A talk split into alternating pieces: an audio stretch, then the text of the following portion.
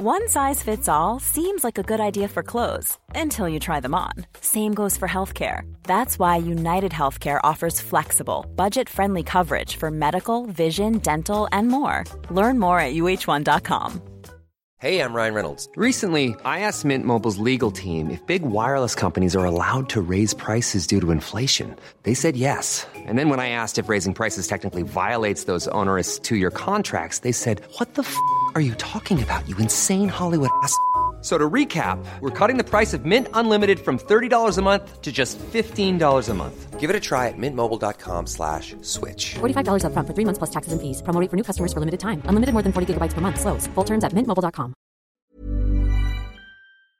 When it seems as if it's all too broken to mend, house flooded, house on fire, there are these meadows by the river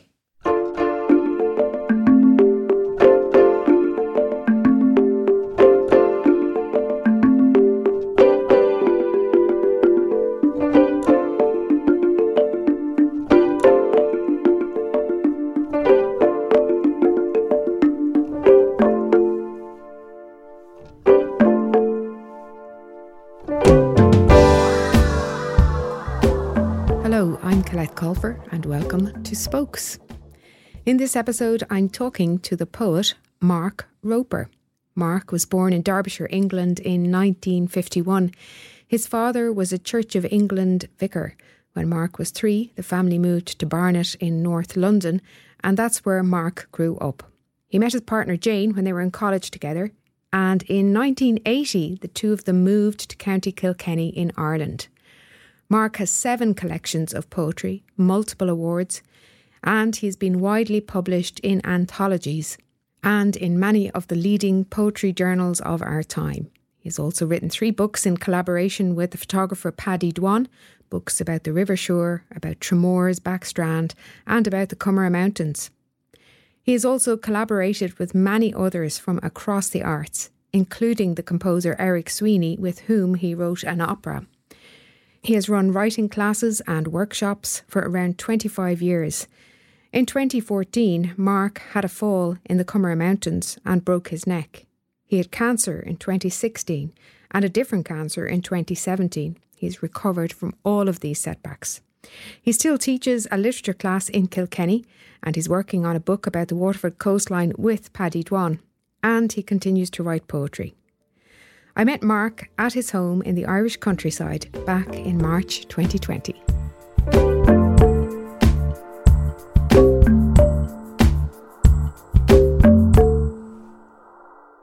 So this is the house, um, Heron Cottage. Uh, I say we named named it for the herons that came into the field when we first moved here. Uh, it was just a tiny little cottage, um, very low, with um, three rooms in it, uh, which we bought for 8,000 punts.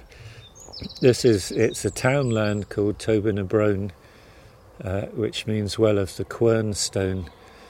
And so a couple of fields away there's a, there's a, um, a spring. It's a kind of holy well which is coming up through a quern stone, a millstone. The water comes up through the middle of that stone but we we just you know like it here. We've we've got lovely neighbours, and it's very nice um, not having one, not having anyone immediately the beside us. Hi, that's Jane, Mark's partner. She appears at the door, sees the microphone, and quickly disappears again. Don't know who she is. Never seen her before. um, judging from the garden, you're into the gardening, are you? Oh, completely. Yeah, yeah. Um, I'm, I'm, completely uh, mad about gardening. Um, so this has all been built from from scratch. The garden here. Uh, you know, and yeah, I, I, mean, I absolutely love the garden. I, say I've been building it for about 38 years, and it's just about sort of um, you know, I, I, I, never had a plan for it, but it's now, it's kind of um, sort of complete. Does it stretch far back? Yeah, yeah. I, will just, I'll just change my shoes and then I'll come up with you and I'll show you. Hi Jane, I'm sorry to be interrupting your Sorry, are you talking? quiet morning. oh, not at all. I, I won't talk. I'm going to yoga. Okay. Bye. Uh, so this has been added on. Um, this is a, a sunroom at the back. And then all, all the rest of it, I, I built uh, all the little walls that you would see, little stone walls I would have built. But yourself, did you? Yeah, the, the, I mean the ones that, that, where things look flat, that's that's where the builder's done it properly. Uh, where things look knobbly and round, that, that's me. Uh, just picking up stones out of the fields and No um, way. Yeah, so you kind just- of source them yourself. Yeah, yeah, just collected them. Uh, so it's slowly, slowly taken shape, and I, I love. I actually really love working in it. You know, it's lovely to walk around as well, but the the real pleasure I get is actually just working in the garden. And what is that pleasure? Um, I suppose it's kind of get. Well, you could say it's getting completely lost. Um, it's uh, it's a good question. Um, it might be, you know, getting into harmony with something. Uh, it might be escaping from something, but it, it's getting into some kind of rhythm. Um, both physically and and mentally, um, and it's you know working with, with things that are living as well. Uh, there's everything else going on. You know, there's there's the, the bird song, there's the the weather. Um, so yeah, it's uh, you know it's it's almost like a kind of form of meditation in that you forget about yourself and forget about everything, you know, when you're actually doing it. And, you know, although you're not aware of it, you're actually making something um, as well. That, that's a buzzard calling. That kind of mew sound was a buzzard. Oh.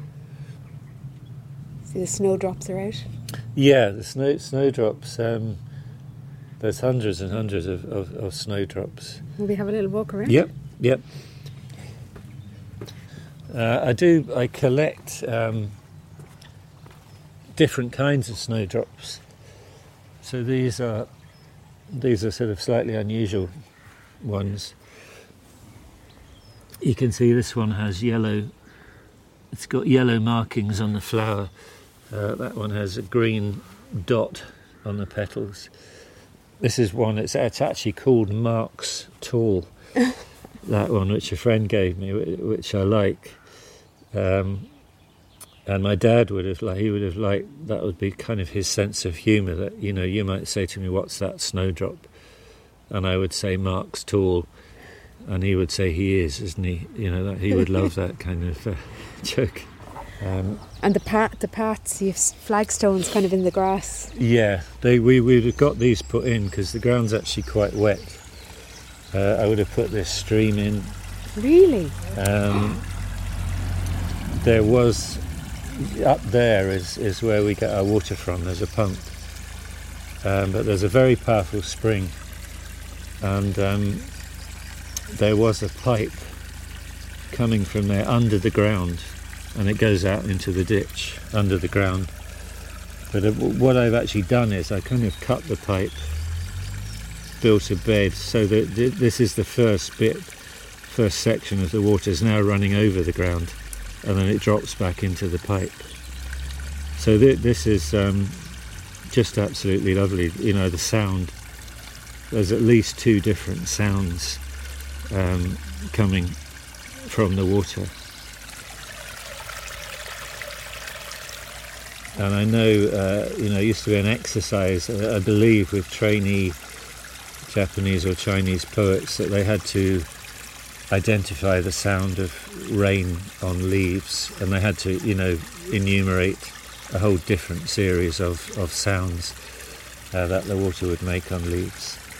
So in a small way, you know, I, I've got that uh, if it's rained very hard, you're going to get a slightly different note coming from it. If it's dry as well, you you know th- there would be less of a sound.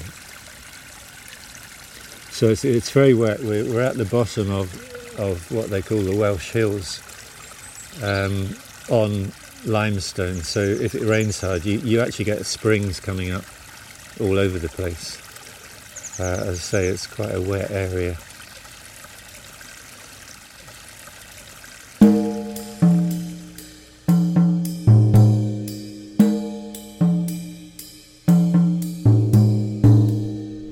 Ted Hughes said, um, if you're writing, uh, it's great to know that you're not going to be disturbed. But he said it's even better to know that you can't be disturbed.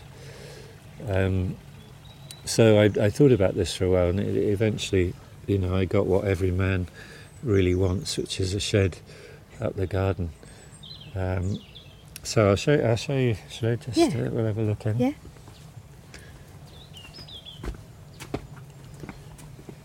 So this is down at the back of the garden now.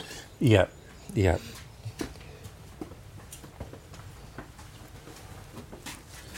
So I'm trying not to knock that.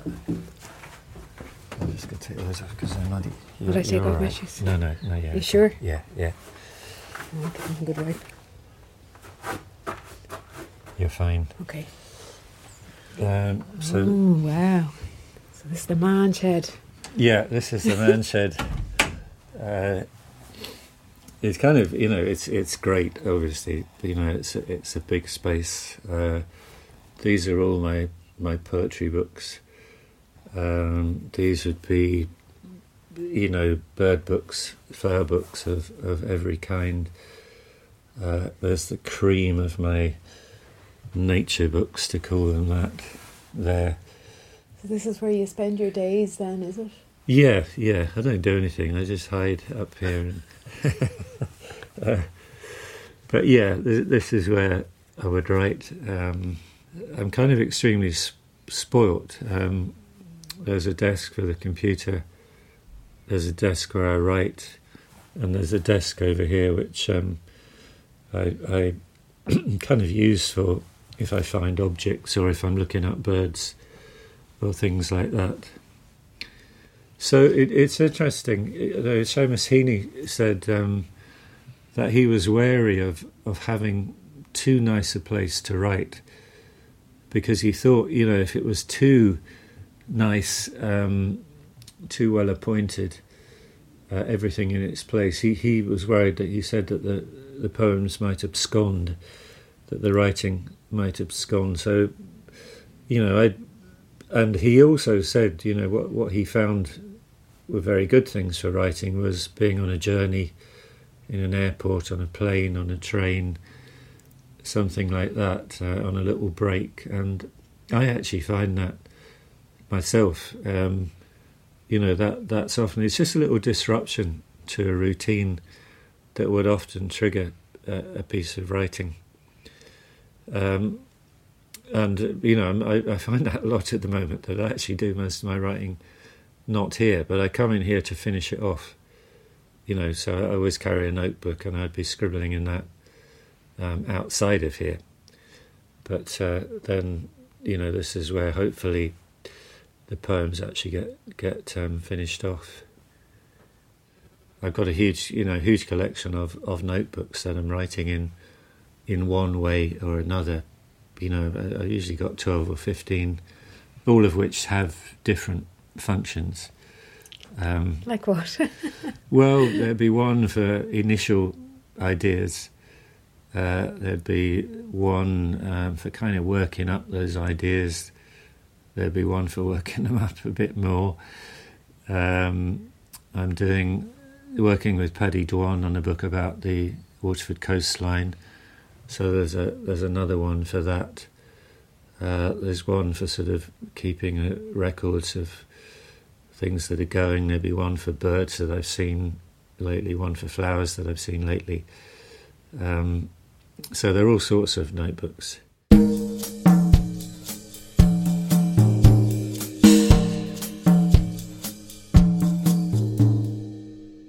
you you love birds and flowers. Like nature's a big thing. Yeah. Is that yeah. connected to poetry or? Um, it, it it probably is um, in that it's it's increasingly what I write about. Poems get triggered um, by seeing a bird, by seeing a flower. It's not necessarily that the poems are going to end up being, you know, about the bird or the flower, but uh, they do get triggered that way a lot. Um, I mean, that, that's not just why I, I love them. Um, you know, it's just uh, I always have, you know, been been really interested in looking at birds and flowers. So um, now, you know, for about the last five years, um, spent a lot of time looking for different orchids uh, with a, a small group of friends. So the orchid season is is coming, so that's always really exciting. And why? I mean, you know, what is it about orchids? Uh, they're particularly orchids. They're they're extremely beautiful. They're, they're very unusual flowers. Um, they are they are very beautiful if you look at them closely. Um, the way they work, the way the flowers work, uh, is is absolutely wonderful. Um, so there, there's something to me um, infinitely fascinating um, about them. You know, they're they're just really beautiful. It, it's uh, to me, it's just a huge part of being alive is um, enjoying the beauty and and mystery of of this world and being alive in it.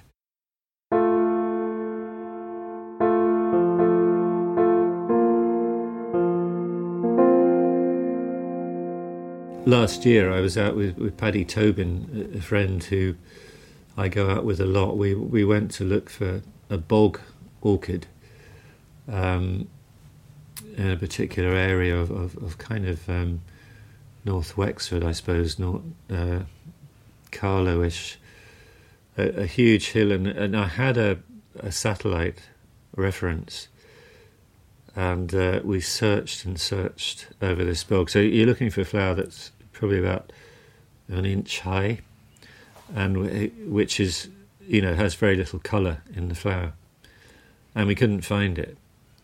But the looking for it was was great, you know, just the tramping around and tramping around. So people um, obviously share the coordinates. They find yeah. there's a group of people, and yeah, you kind of tell each other. Yeah. So it's just the thrill of finding these rare.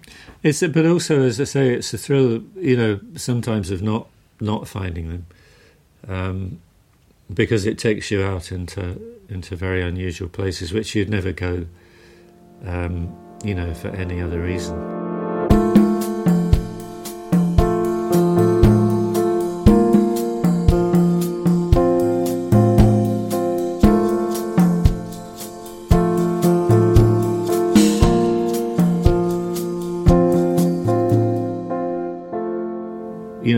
We've got a lot of wooden, old wooden furniture. I've inherited quite a lot from my mother.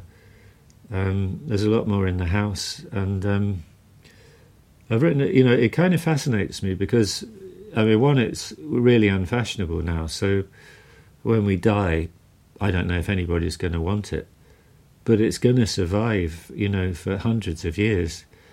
That furniture. So there, there's something, you know, something about that that I I find really interesting. Uh, the fact that it was once alive as well as wood um, interests me uh, as well. I can smell incense in the air. Yeah, I, I, I always I've burnt incense kind of all my life. Um, so you know, I, I nearly always have some incense. It, it helps me to concentrate. But what's the favourite? Smell? Um, I I like jasmine incense. I like rose incense very much. Um, but any any kind really, I, I just love it. Yeah. Great.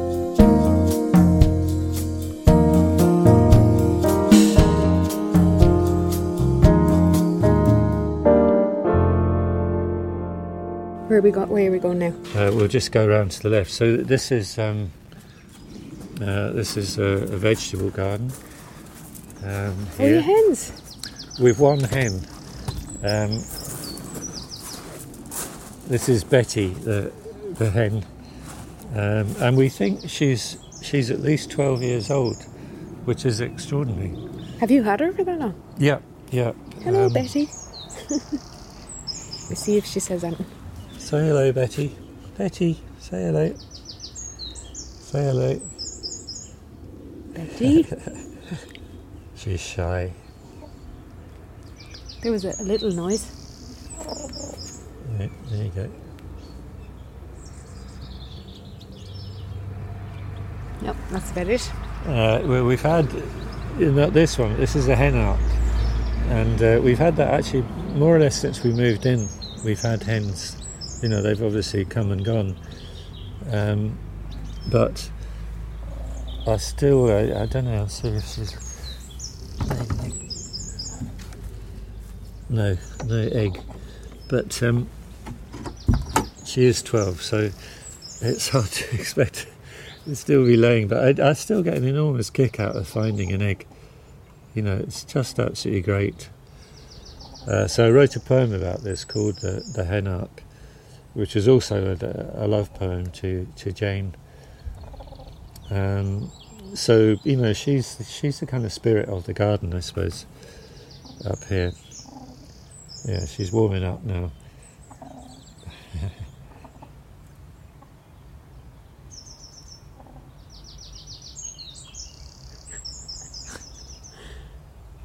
Got Buddhist prayer flags.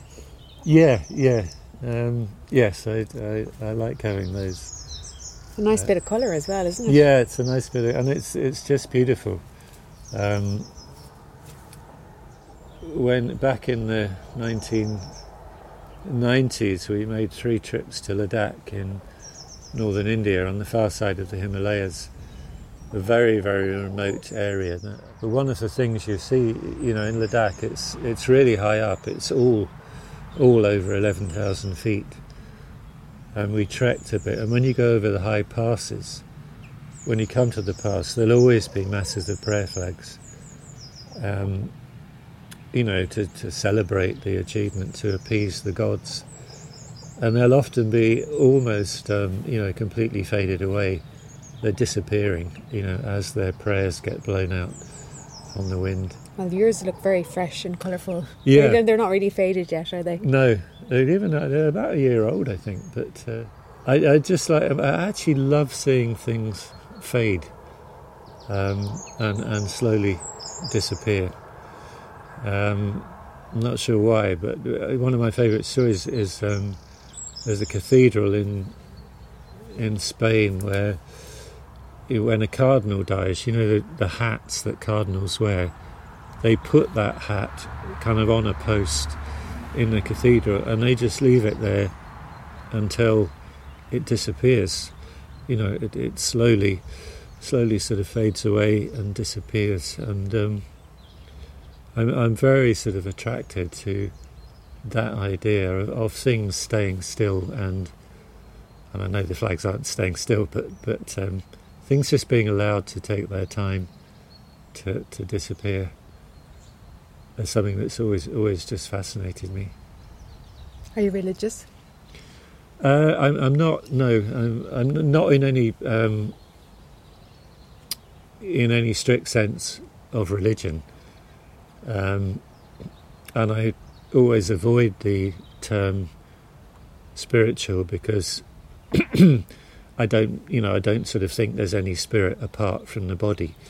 So, but it, but if you use the uh, pejorative sense of spiritual, then I suppose you know I would be quite interested in in that aspect of things. That's a very convoluted answer, but um, I don't know if that makes any sense. But uh,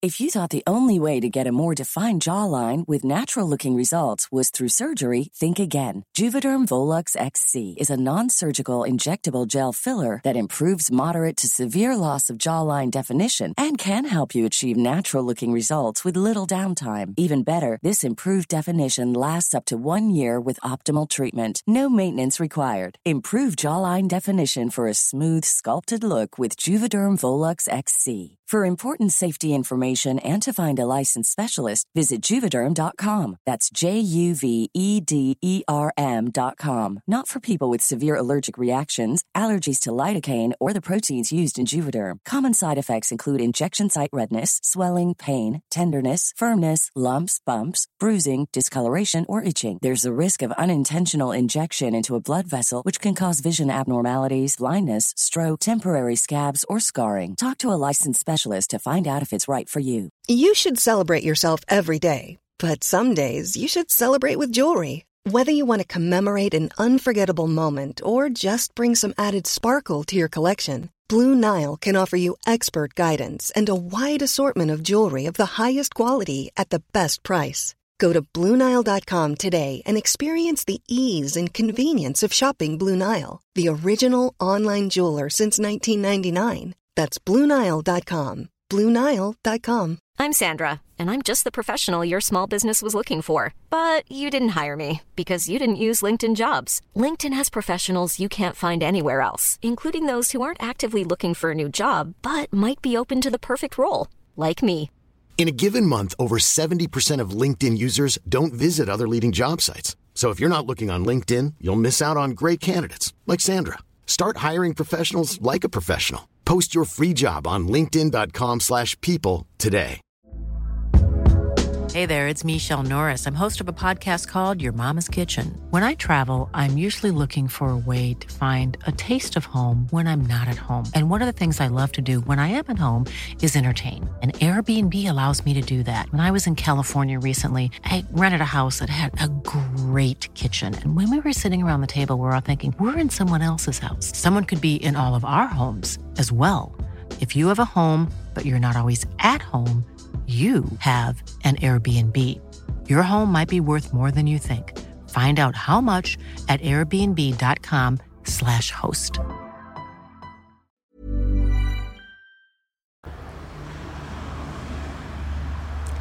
Can we keep going? Yep. So as we're going, um, your kind of background in poetry. When did you begin? Um, I would have always um, scribbled things during my teens. Um, you know, it was terrible, uh, kind of adolescent, self pitying rubbish. Uh, but I did it. But um, I didn't really start writing until we moved here, um, about 1980. And then when we moved here, um, when we, we were living up in Owning, uh, you know, with our friends, and after we'd been here about a year, my mother asked me to keep a diary for a year. Um, you know, just not not of not have sort of got up this morning, brushed my teeth and so on, but um, of things that I observed and thought about. And uh, what I found was that I I began to take it more and more seriously. You know, I, I was writing about uh, going for a walk, say, and then I would I would work on it and edit it and try and improve it.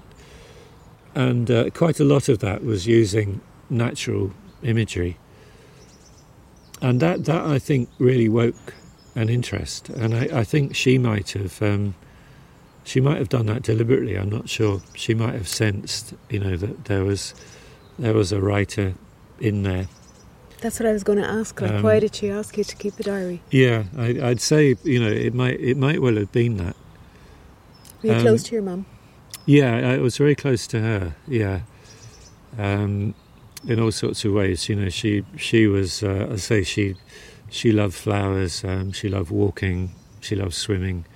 She loved being outside. Um, but I, I suppose with me, you know, it never occurred to me that I I could be a writer or could be a poet. It's just part of my makeup. You know that that was something that other people did, and never, never occurred to me.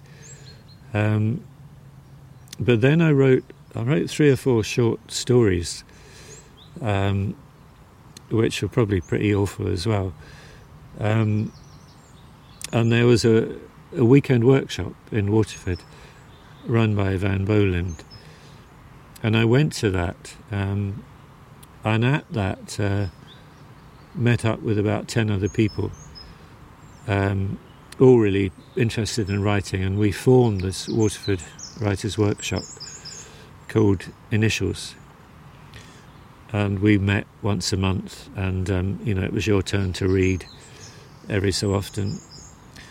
And uh, there was a woman there, Roz Cowman, um, who said to me one time, You know, I think your stories are, are really poems. Why don't you have a go at writing a poem? And that, so I did. And um, once I got going, you know, I, I just couldn't stop. So when you were a kid, then what what was the dream? Uh, I, I, never had a dream, uh, really. Uh, yes, I never really wanted to be. I maybe wanted to be a, a footballer at, at one time, there was a short period I wanted to be a chartered accountant because my friend's dad was one, and he he you know was a lot richer than we were. So I used to pray, please God, make me a chartered accountant. I thought it was all one word, um, but it, it, never happened. Um, but I, am peculiar in that way. I've got very I've got very little sort of forward planning in my mind. You know, I seem to have missed out somewhere on on being able to to think ahead. you know, I, I think they they're probably you know three great interests would be would be writing, would be gardening, and and would be um, nature to to use that word um, would be would be really important. And Jane. And Jane, yeah. I, now I said interest. I can't. I can't call Jane an interest. Tell me about Jane. Well, Jane, I've known um, since since I was seventeen. She was eighteen. Uh, so we met uh, not long. Well, I think about the second day at university. Um, I, will tell this story. We we met. Um, we we'd gone to university. Uh, we'd gone to some sort of do and we were walking back along the road and we looked over a hedge. And um, there was a girl being sick on a doormat on a welcome mat. And there was a girl holding her and keeping her hair pulled back. So jane was was not the one being sick. Uh, she was the one who was holding the hair back and the other girl was marion who's still our, our very best friend um, after all this time. So you know, we, we, we weren't really together for you know a few years, but um, eventually, you know, we I suppose we were always going to get together, and, and we did. Why, why do you say you're always going to get together? Because um, we were, I suppose. yeah. Um, so yeah, you know, we, we've just uh, been very happy together, I think. Um, yeah, since then. Um, are symbols important for you? Uh, how do you mean? Like you said about the herons. And I know once you had a badge on your lapel of a bird. Yeah, I think that, that was a heron. Um, yeah, in in a way, um, you know, the, it was kind of important to to call the house uh, Heron Cottage. Um,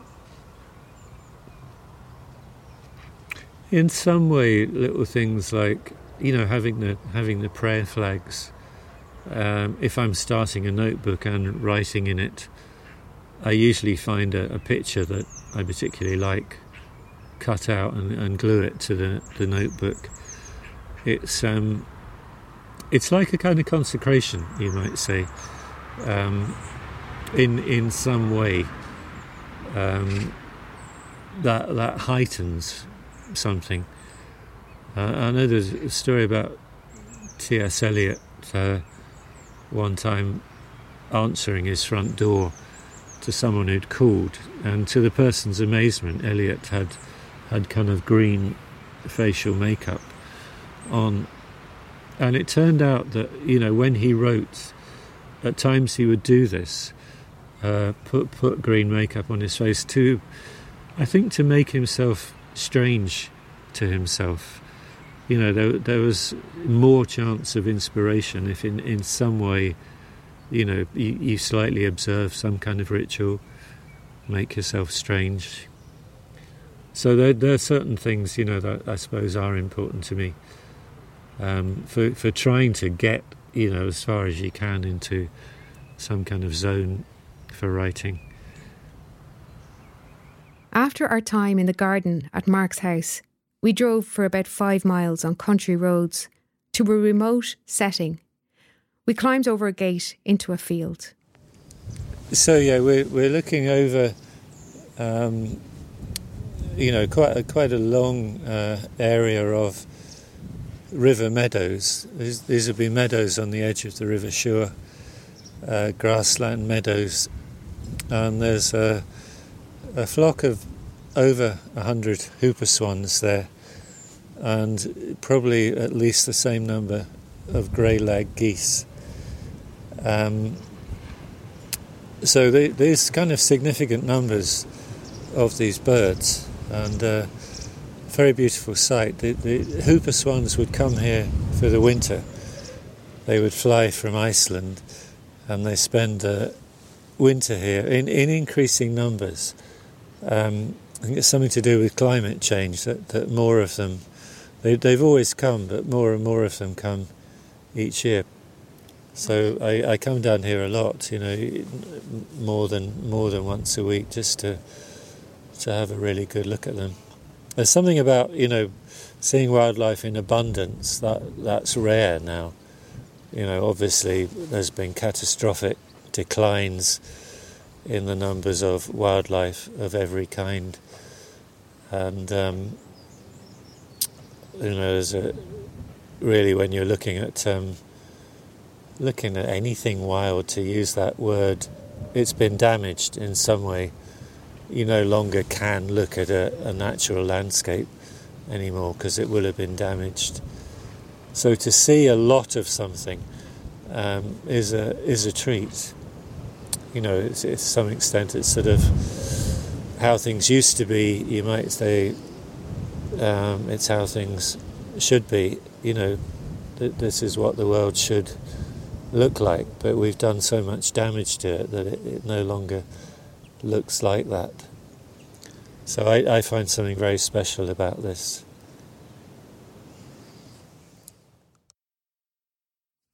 At that point, I left. We said our goodbyes with a plan to meet again a few weeks later. We were going to meet up in the Comeragh Mountains and he was going to show me the spot where he had fallen and broken his neck. We were also going to go to Tramore in the Backstrand, where Mark spends much of his time looking at birds. And also, we were going to go to the Waterford coastline, where he's currently working on a book with his friend, the photographer Paddy Dwan. But it wasn't to be. The very next week, Ireland went into the first phase of what would become a severe lockdown that lasted months. By early August, things were still not looking like we could meet, so I asked Mark to record some poems on his phone, and I asked him to say a bit about how he has coped with lockdown. This is a poem about those swans called Meadows. Meadows. When it seems as if it's all too broken to mend, house flooded, house on fire there are these meadows by the river. In winter, a safe haven for wild swans. They eat more grass than I would like, says the farmer, but they need their place. All day the swans attend to that grass. Heads bowed, you might say, in prayer, necks bent in humility, but only feeding. Squabbles break out, but their bones are not bones of contention. Lapwing and curlew feed close beside. You stand at the edge of the meadow. Step further in, and they will lift heads, straighten necks, start to scuttle away. So you learn to keep your distance. In their place, on the great rivers of water and grass, to let them be. And now I'm asking your your question. Um, it was March when we met for the early interview. It's now August. How have you been coping with COVID? Yes, it's um, actually five months have, have gone by um, since then. And I remember um, you were probably the first person I knew who, who really took it seriously and uh, saw what was coming.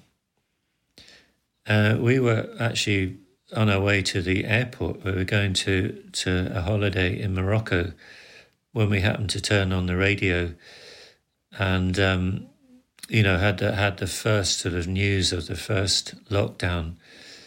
And we had a, you know, kind of very fraught half hour trying to decide should we go um, or should we not? And in the end, decided to turn back. And probably a couple of days later, it, it, it seemed mad that we should have even considered it at all. Um, probably for for us, um, it really hasn't been too bad. Um, you know, I've been able to to write and and do my garden, and um, in many ways carry on as normal. Uh, I realise we're we're extremely lucky um, in that. It's obviously been, you know, absolutely terrible for so many other people, but probably not too bad for us. Um, I think at the start there was a, a real kind of intensity um, in the air. I, I, think with the um, partly with the weather being so good, um, with the fact that it was spring, and the, the, sense of solidarity as well, that, you know, wondering what was coming next, uh, led to this, this great kind of intensity I felt. And so th- this is a poem um, I wrote at that time. It's called More Than Ever. More than ever. Now, more than ever, swallow, is the time to come, up the river and over the field. Now, rook, the time to know your ramshackle basket of twig holds its fragile trove. Blackcap, this moment more than ever, we need your hidden delivery, sudden mad burst of song. Gorse, your rich and delicate perfume. Dandelion, your cloth of gold. Thrush, do not fail us now. Sling your fervent prayer into the wind, into the driving rain. Primrose, please keep sketching your soft circles. Above a still lake of bluebell, unfurl, beech tree, your tender leaf. More than ever, moon, your shining example. More than ever, pebble, your patience. I think when when the I, I did find um, you know we, we had a couple of local woods to walk in and that was great. But I did miss um, being in the mountains being at the coast. Um, I've lost a, a, summer of hunting for orchids. Uh, the first time that um, we did go out. Uh, first time we went, sort of broke the the seven mile limit. Um, I think it was seven miles, or maybe it was two miles. But the, the first time, anyway, uh, we went into the mountains after a, a very long gap. It, it was really strange. Um, really felt like you know, uh, sort of babes coming out into the wider world. Um, and this is a poem I, I wrote about that feeling. This is called coming out, coming out. Like birds on the brink of a nest, unfledged, beaks agape, there we were on the Marmar Road, between Coumaraglin Mountain and a far off shining sea. Out of house, out of hedge, we were there, lark song running in stations of air, soft heads of bog cotton nodding assent to it all. Words, what were they, and how should we use them? The coming of evening over ridge and valley, dewfall of stars in the endless dark. Would we ever again be ready, be able for this? So I'll, I'll leave it there, Colette. I, I hope that's um, enough. I hope you'll be able to work that in. And uh, special thanks to Billy, who's let me record this.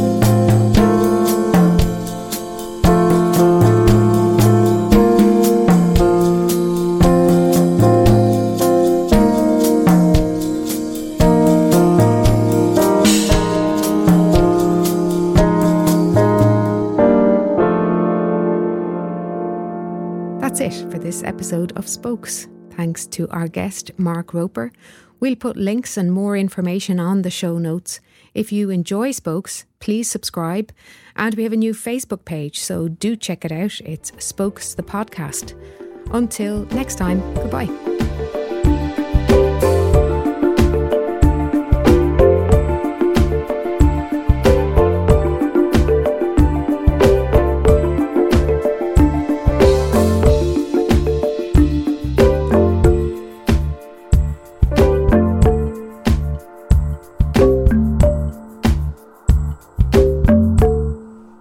Like and subscribe and share the video. there is no video. Podcast. Hi, I'm Daniel, founder of Pretty Litter. Did you know cats tend to hide symptoms of sickness and pain? I learned this the hard way after losing my cat, Gingy. So I created Pretty Litter, a health monitoring litter that helps detect early signs of illness by changing colors, saving you money and potentially your cat's life. Pretty Litter is veterinarian developed, and it's the easiest way to keep tabs on your fur baby's health right at home. Go to prettylitter.com and use code ACAST for 20% off your first order and a free cat toy. Terms and conditions apply. See site for details. Hey, it's Paige DeSorbo from Giggly Squad. High quality fashion without the price tag? Say hello to Quince. I'm snagging high end essentials like cozy cashmere sweaters, sleek leather jackets, fine jewelry, and so much more. With Quince being 50 to 80% less than similar brands. And they partner with factories that prioritize safe, ethical, and responsible manufacturing. I love that. Luxury quality within reach. Go to quince.com slash style to get free shipping and 365 day returns on your next order. Quince.com slash style.